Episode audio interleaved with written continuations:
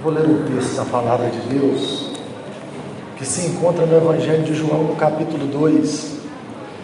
Eu não sei o quanto vocês vão conseguir entender o que eu vou falar aqui. Mas como nós somos muito próximos, se precisar eu falo depois. Eu acho que vai precisar João capítulo 2 conta do primeiro milagre, quando Jesus transforma a água em vinho. Diz assim: Três dias depois houve um casamento em Caná da Galiléia, achando-se ali a mãe de Jesus. Jesus também foi convidado com os seus discípulos para o casamento. Tendo acabado o vinho, a mãe de Jesus lhe disse: Eles não têm mais vinho. Mas Jesus lhe disse: Mulher, que tenho eu contigo? Ainda não é chegada a minha hora. Então ela falou aos serventes: Fazei tudo o que ele vos disser. Estavam ali seis talhas de pedras que os judeus usavam para as purificações, e cada uma levava duas ou três metretas. Jesus lhes disse: Enchei de água as talhas, e eles as encheram totalmente. Então lhes determinou: Tirai agora e levai ao mestre-sala. Eles fizeram. Tendo o mestre-sala provado a água transformada em vinho, não sabendo de onde viera, se bem que o sabiam os serventes que haviam tirado a água, chamou o noivo. Ele disse: Todos costumam pôr primeiro o bom vinho, e quando já beberam fartamente, servem o inferior. Tu, porém, guardaste o bom vinho até agora. Com este, deu Jesus princípio a seus sinais em Caná da Galiléia, manifestou a sua glória e os seus discípulos creram nele. Marquinhos Luana, é, eu devo ter uns 15 anos de ministério. Eu não sei quantos casamentos eu já fiz. Mas uma coisa eu tenho certeza, eu já vi casamentos começarem com eu te amo e eu vi terminarem com eu te odeio. Eu já vi começarem com abraços e terminarem com empurrões. Eu já vi. Se tem uma coisa complicada nessa vida, que hoje todo mundo olha, e essa noite é um conto de fadas, se tem uma coisa difícil, é o casamento. Se tem uma batalha que a gente vai travar todo dia para dar certo, é a batalha do casamento, é a luta do amor, é acreditar nisso todos os dias, acreditar que quem os uniu foi Deus e o que Deus uniu, o homem não deve separar. E brigar por isso todos os dias. E aí, quando eu olho para esse texto em particular, no capítulo de João, no capítulo 2 de João, algumas coisas me chamam a atenção que eu queria falar aqui muito rápido. Me impressiona que esse milagre tenha sido feito num casamento, numa festa. Jesus está numa festa. É bom saber que Jesus frequenta festas. É bom saber que onde Jesus está é um lugar de alegria. Mas uma coisa aconteceu nessa festa, e o que aconteceu nessa festa, de alguma maneira, é uma parábola do que acontece na prática do casamento. De vez em quando a felicidade vai embora, de vez em quando o planejado dá errado, de vez em quando o príncipe vira sapo Sabe, de vez em quando a gente olha para aquilo e a gente fala assim: não é possível. Eu acreditei que agora eu, eram felizes para sempre, mas eu estou entrando no negócio mais complicado da minha vida. Alguns casamentos, talvez até de algumas pessoas que estão aqui, é, seja um inferno. Talvez algumas pessoas detestem voltar para casa por causa do desencontro que foi o casamento e aí ouçam uma coisa: aqui havia acabado o vinho na metade dessa festa.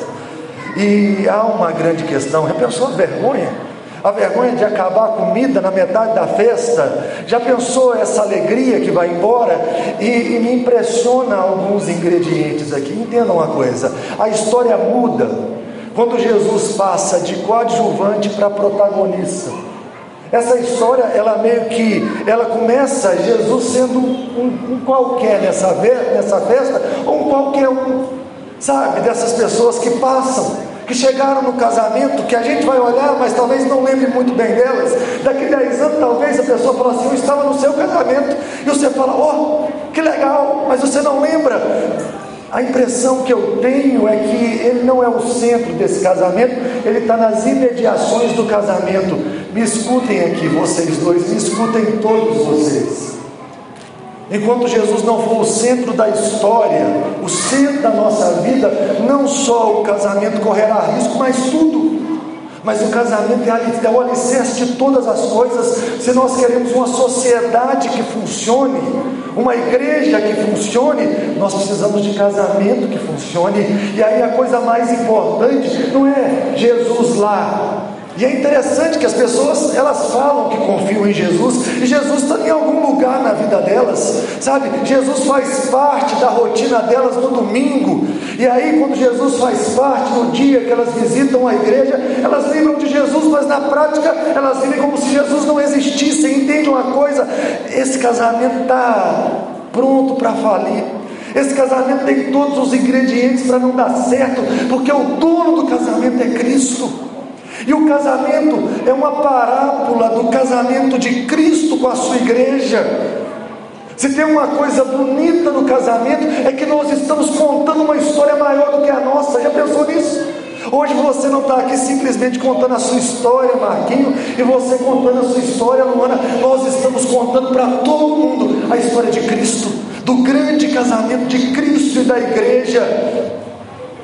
E lembrem disso: Jesus não pode estar num canto da história, num canto da casa, Jesus tem que estar no centro. Mas há uma última coisa que eu gostaria de falar: louco ou Deus? Um louco ou um Deus?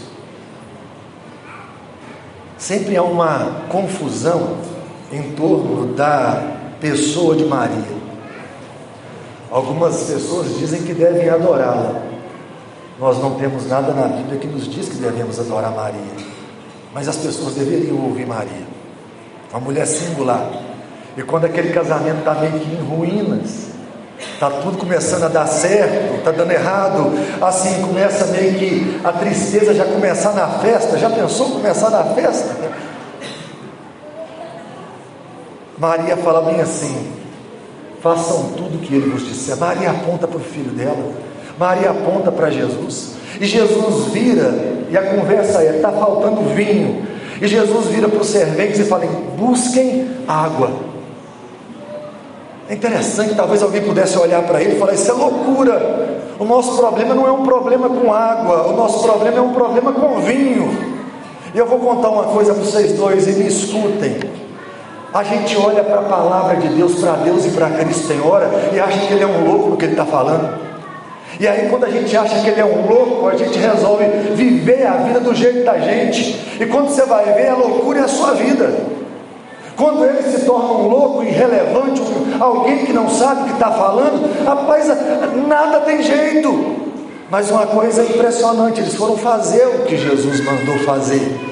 E todo mundo que já conhece essa história, e todo mundo, até no ditado popular, fala assim: quando uma pessoa muda demais, é mudou da água para o vinho. Até quem nem conhece, quem não conhece esse texto, ele faz o milagre, transforma aquela água em vinho. Eu quero dizer uma coisa para vocês dois. O que a Bíblia fala para nós acerca de Jesus é que Ele é Deus. Ele é Deus o Deus Todo-Poderoso, Criador dos céus e da terra. Se nós perguntássemos para o escritor desse Evangelho quem é Jesus, ele diria bem assim: no princípio ele era o Verbo, o Verbo estava com Deus e o Verbo era Deus. Ele fala, ele é Deus. Daqui a pouquinho ele fala: esse Verbo se fez carne, habitou entre nós e nós vimos Sua glória como do, como do único Filho de Deus. Escutem uma coisa aqui muito importante e muito séria. Se ele falou milagre acontece.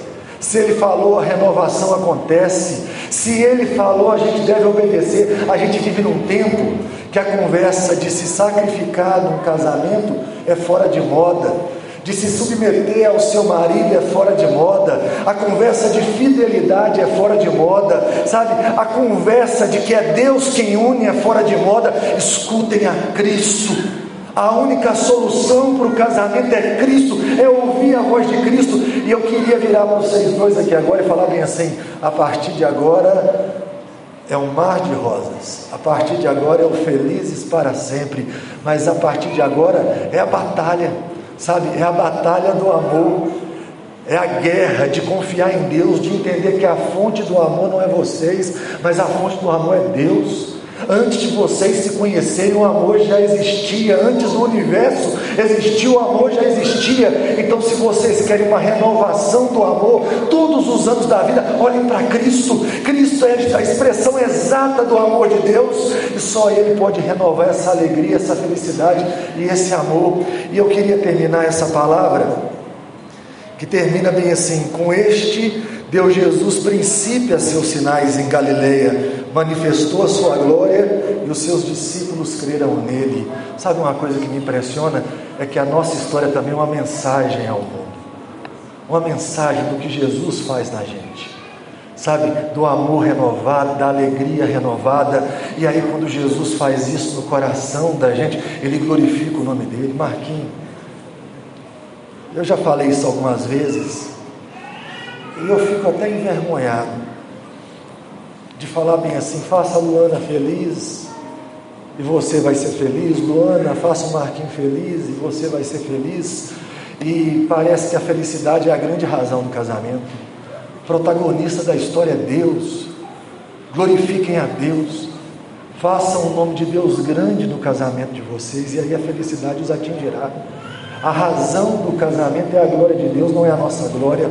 O problema do mundo moderno, de todos os mundos desde o pecado, é que o mundo tirou Deus da história, que quer ser feliz a qualquer custa, mas quem quer ser feliz a qualquer custa vive dormindo com vazios e acorda com as separações. A glória de Deus, quando Cristo mudou a água em vinho e o casamento continuou na festa, e o vinho era tão bom quanto o começo, e a beleza é essa, que daqui 10, 20, 30 anos pode ser tão bom quanto agora é para glorificar o nome dele. E outra, outra coisa interessante é que naquele casamento, quem viu Jesus fazendo, quem viu o que aconteceu, creu nele. Que olhem para vocês e creiam em Jesus. Que olhem para vocês e confiem em Jesus. Que os filhos de vocês confiem em Jesus. Que os amigos, ao verem o casamento, confiem em Jesus. Que alguém daqui 10 anos, 20 anos, para e fala assim: Você ainda aguenta o Marquinhos, Luana? Fala, Marquinhos, você ainda está com a Luana, como é que está? E ainda é bom? Você vai falar, é muito bom, é muito bom, parece que está até melhor. A sensação que eu tenho é que melhorou, que o amor cresceu, que a gente, o amor amadureceu, e é isso que o amor faz, ele amadurece com o tempo. E por quê? Qual que é a fórmula? Vocês vão falar assim, Jesus o Senhor Jesus da nossa vida, no centro da nossa história, e o Senhor Jesus como aquele que faz o milagre de transformar o nosso coração, a nossa água em vinho e fazer com que seja tão bom no futuro, daqui 10, 20 anos, como é bom hoje. Eu vou terminar e me ouça. Tem gente que quando quer lembrar de um dia bonito do casamento, vai voltar ao álbum de fotografia Casamento é tão ruim, é tão doloroso, é tão complicado, o cara fala assim: eu preciso lembrar que esse negócio valeu a pena algum dia. Aí eles pegam um álbum de fotografia, veem as fotos bonitas e fala: aquele dia foi bom. Que seja só o primeiro dia bom hoje, dessa caminhada. Que todos os dias, eu vou dizer, não vão ser fáceis, mas que todos os dias sejam espetaculares, seja de crescimento glorifiquem a Deus e façam com que todos ao redor confiem no Senhor Jesus. Eu gostaria de fazer uma oração por vocês e nós vamos depois ter a entrada das alianças.